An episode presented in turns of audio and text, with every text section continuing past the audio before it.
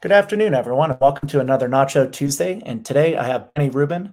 Uh, he is the CEO of Senders. And without further ado, we'd love if you could introduce your company and what you guys do over there. Sure, Andy. Nice to hear your announcer voice. Thank you. you. Didn't do that. You didn't do that during our uh, our prep call. I like it. It's very like smooth. That's it. Save the best for the moments that matter. um. So, uh, hello everyone, everyone watching here and afterwards. Thanks so much for having me. I appreciate it, Andy. Um, Senders helps B2B companies with their cold emailing. We focus mainly on the delivery and sending side. Google, Microsoft, places like that are clamping down on the ability of B2B senders to be able to send their cold emails. We maintain alternate infrastructure that allows companies to send more emails if they need to, but also have more control over them, better deliverability, more granularity on whether they're going to the spam box and things like that. Most of the companies we work with are trying to maintain a B2B outbound motion. They're using Apollo.io, they're using Outreach.io, and they're sensing that either emails aren't being able to be sent, like their SDRs are complaining that they're getting flagged by Google or Microsoft, or they have a sneaking suspicion that they're not being delivered properly. And they reach out to our team, and we quickly diagnose the problem. And we typically do monthly plans with them uh, based on the number of volume and the number of reps they have sending to completely solve this kind of sending uh, problem. Does that make Definitely. sense? Andy, did I do okay? I, I wanted to give enough detail so people understand where I'm coming from. That's perfect. Yeah, because I think a lot of people have that issue today. You know, I hear I hear a lot of marketers complaining about their uh, response rates from their cold emails really dropping drastically. So it seems to be becoming more of a pervasive issue across the board. So would you, would you agree that these uh, email sending and deliverability issues are becoming more commonplace with B2B uh, uh, marketing? Yes, there's a few sort of tectonic plates that are shifting. My team has been doing cold email since 2016 for clients. I did it before that for companies that I worked with or worked for or founded. And from 2016 to 2020, it was pretty easy to send cold emails and have them delivered. Yep. You could send up up to 400 emails a day from a single Google workspace without any issue. And mm-hmm. Google seemed to be generally okay with that. Things got a little bumpy in 2018 when GDPR was rolled out, and then by mm-hmm. 2020, the number of sends was shrunken almost down to 100 or so per day. Yeah. Which might sound like a lot. Uh, it depends. Usually, people who listen to things like this are either hardcore opt-in marketers, where they're like, "Why are you sending any cold emails at all? Cold emails come from one of the lower levels of hell or you're a b2b outbound person or building a b2b saas company and you're like yeah 100 emails a day that would be great. We can barely get 25 out. So we've seen it gone from like 400 a day no problem down to 100 a day 2020 2020 my team said okay we need to get all of our uh, stuff off of sending. Like we can't, we can't use it. we have to get everything off of google workspace. This is untenable. And then now today you hear people who are getting flagged when they send 20 emails, 25 emails, maybe 50 emails. Um, that's, of course, a big problem if you're running a proper SDR team where your third and fourth or fifth or sixth SDRs are the one getting clamped down on. Now you don't just have a sending problem, but you have a the person can't really do their job. So a lot of the companies that come to us are coming to us with like, hey, we do need to send more emails, but really, like Billy and and like Sally, they we just hire them and they can't even do their jobs. They're supposed yeah. to do 100 emails a day and 100 calls a day. And after seven emails or 20 emails or something, they're getting suspended. How can we solve it? And the answer really is you have to get your sending off of Google because they're being very clear that they really don't want you sending from there. So yeah. that's the problem that we solve over and over again. And then, of course, in order to solve the problem, you need IP addresses and all this, um, all these other mechanics that make the whole machine kind of run. Yeah. And Andy, to sort of sum up the issue, what we see is that in the in the past to have an email infrastructure type mm. expertise was reserved for series b and later like very large companies and then that expertise has kind of crept all the way down to now where we have seed stage companies obviously a lot of series a and series b but seed stage companies also paying us monthly to handle mm-hmm. this for them when in the past they never even would imagine that they would have to deal with email like pay for email infrastructure this kind of thing um, for expertise in this until much much later Yeah, as they say, easy come, easy go, right? So with Apollo.io and the uh, proliferation of the ability to actually get data for people, um, a lot more people have jumped into cold email marketing. It's created yep. a lot of problems. like we were talking earlier about spam calls and whatnot, but you know, spam emails are also a problem too, right? So you know, it makes yeah. sense. Well, I mean, if you're a legitimate business sender, mm-hmm. and you can easily get the data from Apollo.io or ZoomInfo or something, the illegitimate folks can get the same thing so that creates issues. And then um, cost per lead has gone up across the board, like what you used to be able to get from LinkedIn or Google Ads and these other places. And email is de facto free, so it mm-hmm. attracts a lot of people to that space. But you know, honestly, it, the thing that surprises me the most is that cold email still works. Mm-hmm. I think a lot of people on the internet, like on LinkedIn or whatever, might say, you know, cold email doesn't work anymore or cold email works or could, almost no one has the kind of super wide three-dimensional 4k view or 8k view of cold email like our team does because we're handling it for dozens and dozens and dozens 60 70 companies at a time are working with us so we can definitively say that cold email is definitely working for a large group of b2b uh, senders and for other sector of the market or other sections, it's not working that well. So it's sort of like it works very well and it also doesn't work well. Probably the same thing with cold calling or almost any other kind of B2B outbound motion. Um, there's like a lot of variation. And the same thing goes with sending and delivery. If you're trying to email into giant hospital systems, you're probably going to have problems. Yeah. Why? Because they have very high security for good measure. And if you're emailing into early stage B2B companies or early stage SaaS companies, probably not that hard to get through. Yep, but they don't have the big budgets. Potentially, they don't have the big budget, or that's just not your target market. Yeah. So you have to think yes. a lot about you know all these things. We we try to keep a very wide view, and we see our position as enabling the teams that know who they need to send and why to yeah. do the sending that they need to. And we rarely get involved too much in the copy and the targeting and things like that because that's really the realm of marketing people, salespeople, rev ops people, people that are more understanding of the target market they're going after. What what kind of uh, increases do you guys generally see across the board once you know they go from a program where they're kind of running things through Google to working with you guys to kind of help with their email deliverability? That's a good question. The there's sort of two ways to think about this. There's the painkiller side and there's the vitamin side. Almost mm-hmm. all the companies that come to us it's because they have some sort of pain. Yeah. So we go into painkiller mode. We're not really thinking too much about vitamin. The the vitamin it's it's sort of like I always joke that if you are a knee doctor or mm-hmm. something, mm-hmm. almost no one goes in and they're like, "Doctor, my knee's in great shape. Look." yeah. Why are you here? You know what I mean? It's like why, Make why you better you have bionic knees? right. right. But so so people come to us and they have some sort of problem. The the benefit is they now can send the emails that they actually need to get sent. Yeah. And if those have healthy open rates and uh, uh, healthy mm-hmm. deliverability, they're really enthusiastic. Yeah. Whether that actually is is a higher open rate than they would have had had Google worked very very well, well that's sometimes tough to say and sometimes it's on par and sometimes it's a little bit less. But yeah. ultimately you can get more volume out so even if there was a two to five percent differential in open rates from one system versus another, you can still make up the difference and and hit the numbers. Also, most like very very sort of productive sales teams have yeah. three ways that they're doing outbound. They're doing emailing, they're doing phone call, and they're doing LinkedIn. Yeah.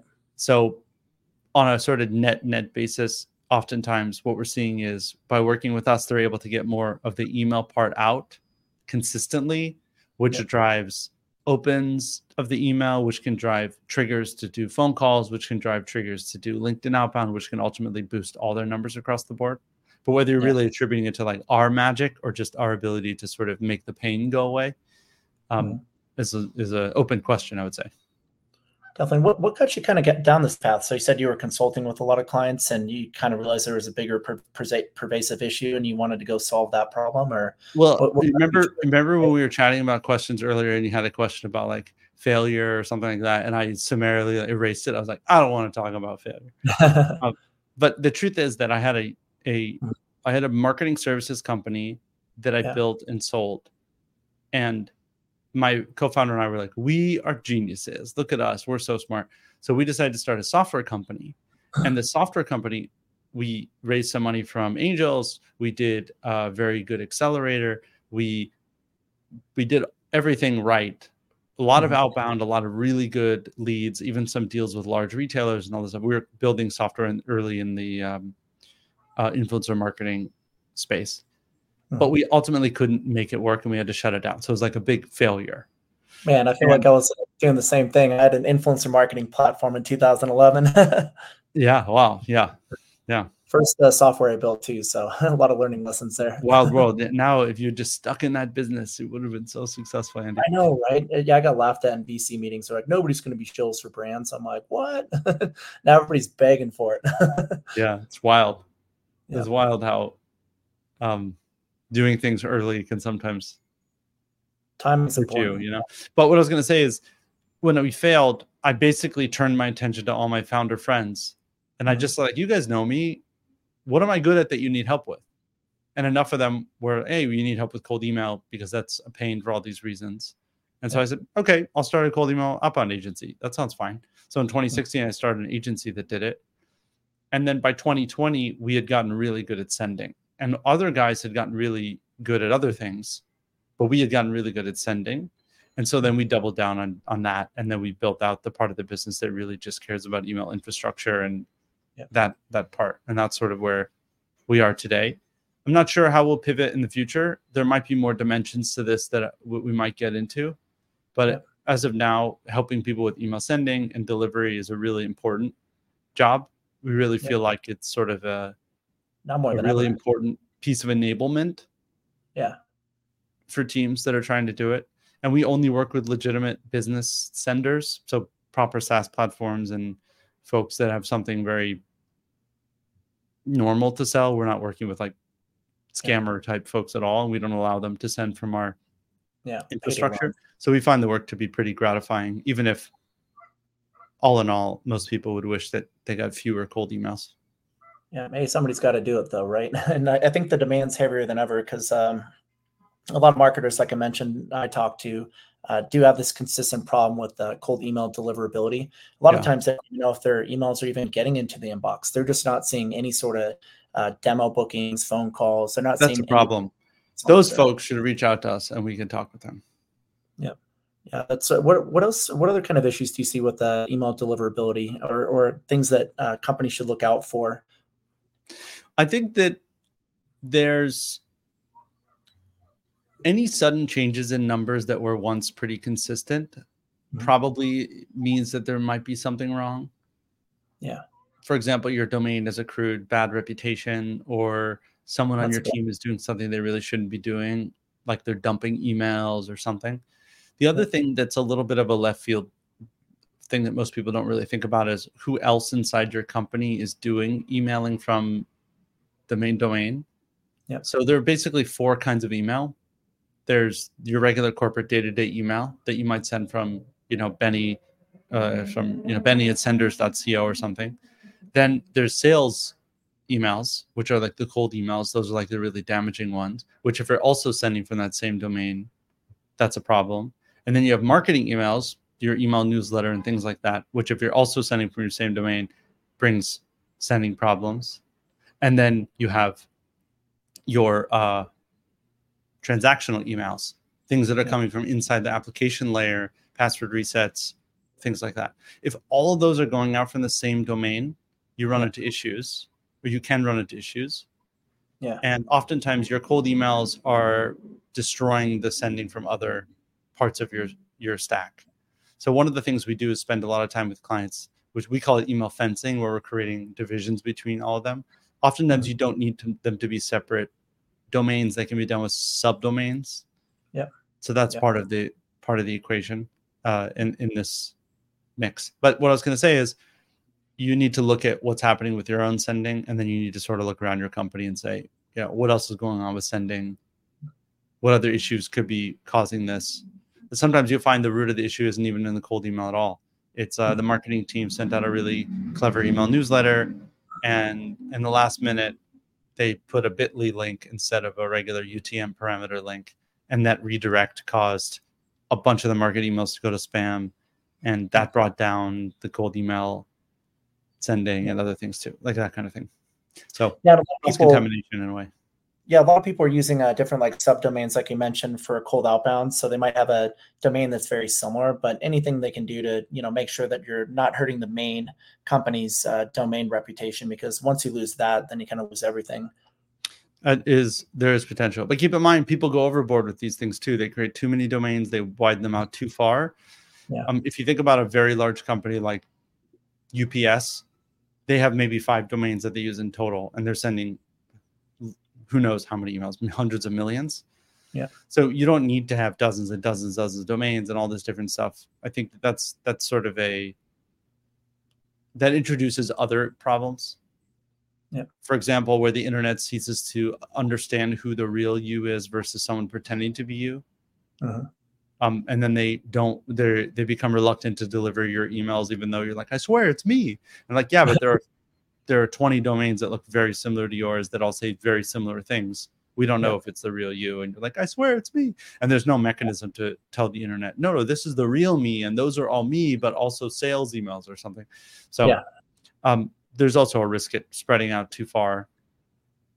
It's a happy balance somewhere in there. True. Any any other tips for improving deliverability? It's a good question. I think that you can't overlook the importance of SPF, DMARC, DKIM mm-hmm. which is email infrastructure on the on the domain uh, on the DNS side. On, on people oftentimes say, "Oh, we have SPF, but the other ones like we'll do later or something." It's like, mm, no, you probably should integrate all of them properly. Make sure that they're properly yeah. aligned. Oh, for the people that don't understand these terms, uh, would you mind elaborating on that? Because I, I, swear, still to this day, a lot of people don't know what it means. sure. DNS records are well, let's tell a story because it's more fun.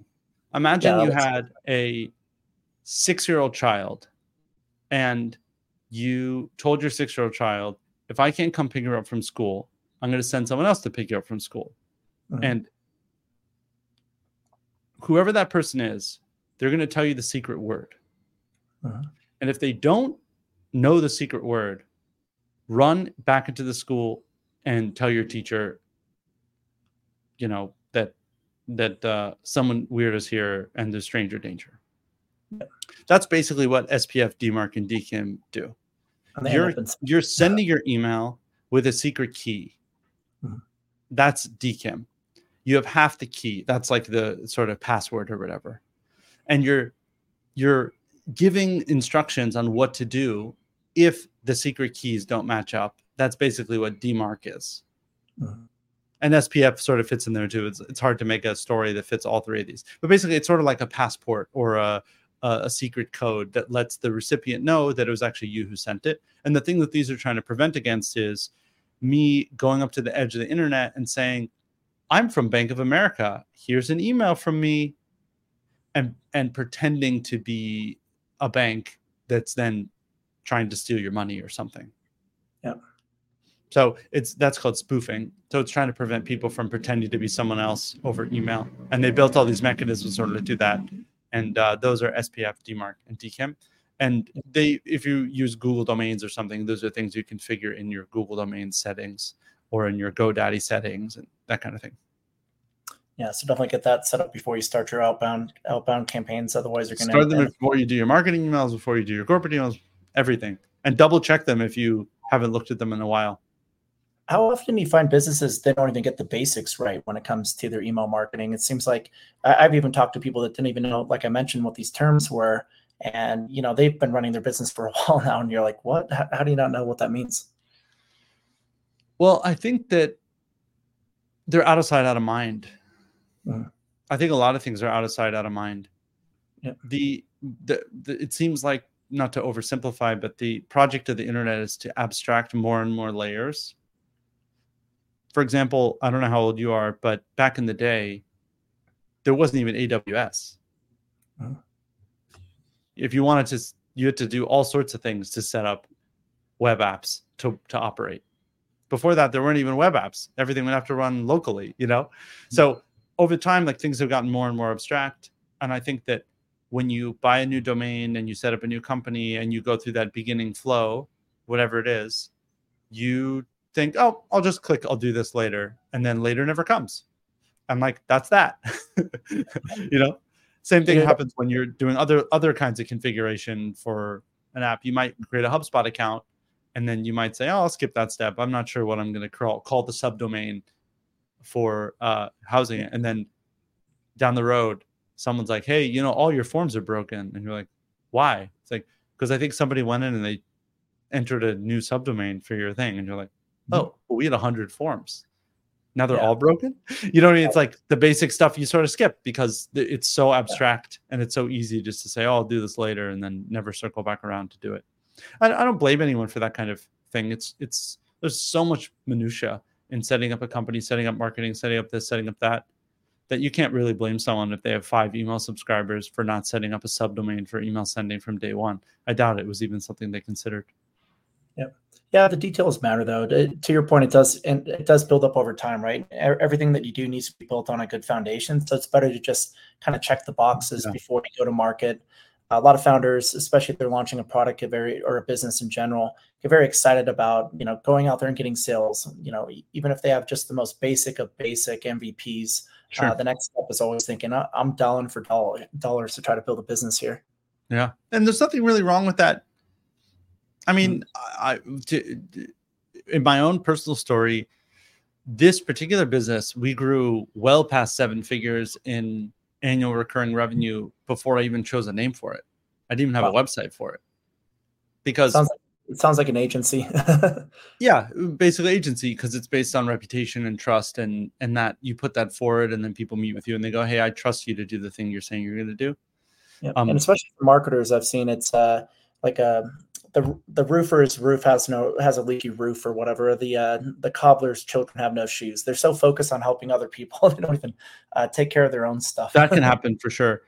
I think that a little bit later down the path when I did decide to set up a brand and do all that kind of stuff, it obviously was beneficial in other ways. Totally. Um, and my team felt a little bit more, a little bit better about it because they felt we were being like, I work for this guy named Benny, and we do this yeah it was like you work for some dude and then now like you have a company and it it can take on a little bit of a life of its own. So like call benny here's his number. Don't ask where i got it. Yeah seriously. Well that is kind of how it feels early days. I think probably a lot of the people listening are in a similar position. Yeah it's kind of the same business before they knew it.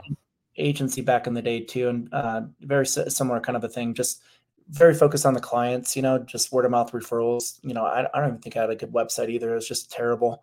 But I was so focused on the on the work with my clients. You know, I did a lot of marketing strategy work. So, you know, all my time, like 10, heck, even back then I was doing like 12 hour days, just crazy because I had the energy. You know, I still do a lot of work now, but uh not like uh, back in those days. I think some some weeks I clock like 100 hours a week. yeah. Doesn't like, surprise me even a little bit There's also excitement. Clients clients can give you energy. I mean, that's. I was talking with a friend yesterday who said, you know, you've been doing this a while, are you're kind of tired, and it's like even if you're tired, companies are coming to us with very specific problems that we really understand how to solve. And if the price that we charge matches the equation of what they they're willing to or expecting to pay, it's mm-hmm. magical in a way because we can definitively solve the problem. Like that, there's something really nice about. I, I imagine it's similar if you're, uh, you know, a, a, a very necessary job like a doctor or something. We're obviously not nearly at that level of necessity, but if yeah. if someone if a, a, doctor nails a really tough diagnosis, and yeah. they're like, the good news is this can be solved. Like we can cure you yeah. of this. That must feel really good. I mean, it's still a journey to cure it and everything, but that's a similar feeling that we get when people come to us and we're like, that's a problem that we know how to solve. Well, you know, give important. us X amount of time and, and it will be solved.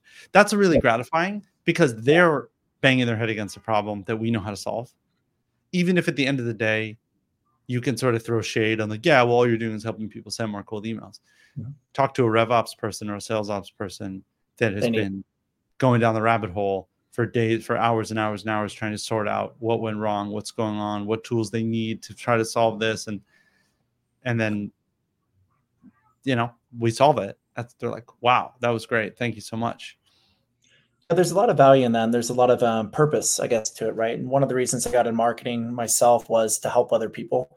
Um, so by helping their businesses, you know, you're helping you know helping that entire company you're helping their employees have a job. There's a lot of you know yeah. comp- there's a lot of dominoes that kind of fall from that right? So all the work that you do up front. So you know as the email deliverability doctor you know it really does make a big difference for people. Can if you're having email deliverability problems yep. you know? But it, you know like we mentioned earlier it's a core aspect of today's marketing right? So if it's not yep. working you know you're kind of if a tree falls in the woods and nobody's around to hear it did it ever fall? So same goes for business too, right? Emails not, just disappear into the ether. yeah, where do they really go? do. Just I keep getting in my spam for some reason. or not even in your spam. That's getting into spam is sometimes an accomplishment. Yeah, true. You made yeah. it in there. Didn't even get it. Didn't even get delivered in any way. I don't even know what's going wrong. Like that's the worst. Is when people don't know why what's going wrong. They just know they're not getting any calls or anything out of it. Yeah. Um, so I guess yeah, I guess what what challenges uh, did you face as a company early on, and how did you overcome them? I think that we face a very clear challenge always. The ever the ever present challenge is new people come to this problem every day, mm-hmm. and the solution is hard to find. Yeah. So I can shout from the rooftops. I can be on a podcast. I can be on a webinar. I can talk all day long to everyone that will listen. But right mm-hmm. now, there are dozens, if not hundreds, of folks that are just in email deliverability hell, mm-hmm. and they may not find me. They may not find senders. So that's always a challenge, like being knowing that you have a solution that really works for a large swath of businesses, yeah. and a lot of businesses are looking for you, but you can Google up, down, left, right. Yeah. The number, the combinations of things you have to hit perfectly in order for my business to come up is sort of hard, even though we have pretty good SEO and all these other things. Just because there's a lot of people who sell email deliverability ish things mm-hmm. that will always pay more to get in front of them or always be pushing that kind of thing. So I think that that being dis- being discoverable in the moment when someone needs it is really the biggest challenge. Yeah.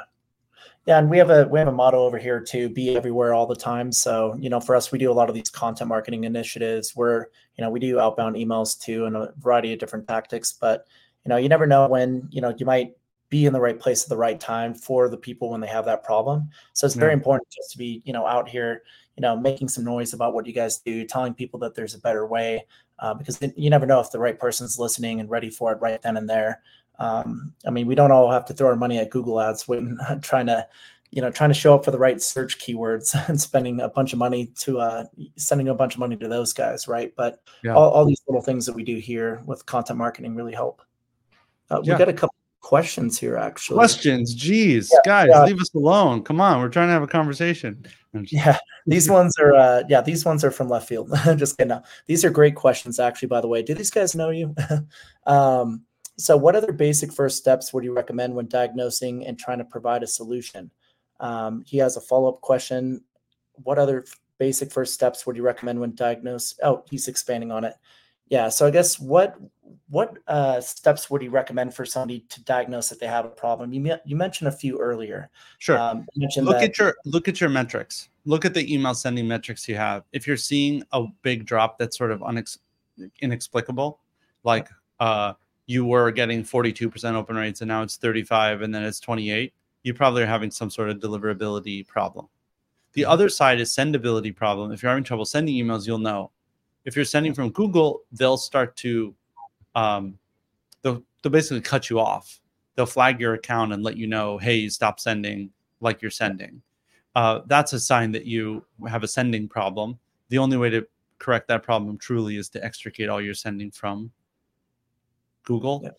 There's diagnosing DNS issues. You can use tools like MX Toolbox, which will give you a readout on what you think your what is going on with your DNS records. Although, and you can also investigate those yourself.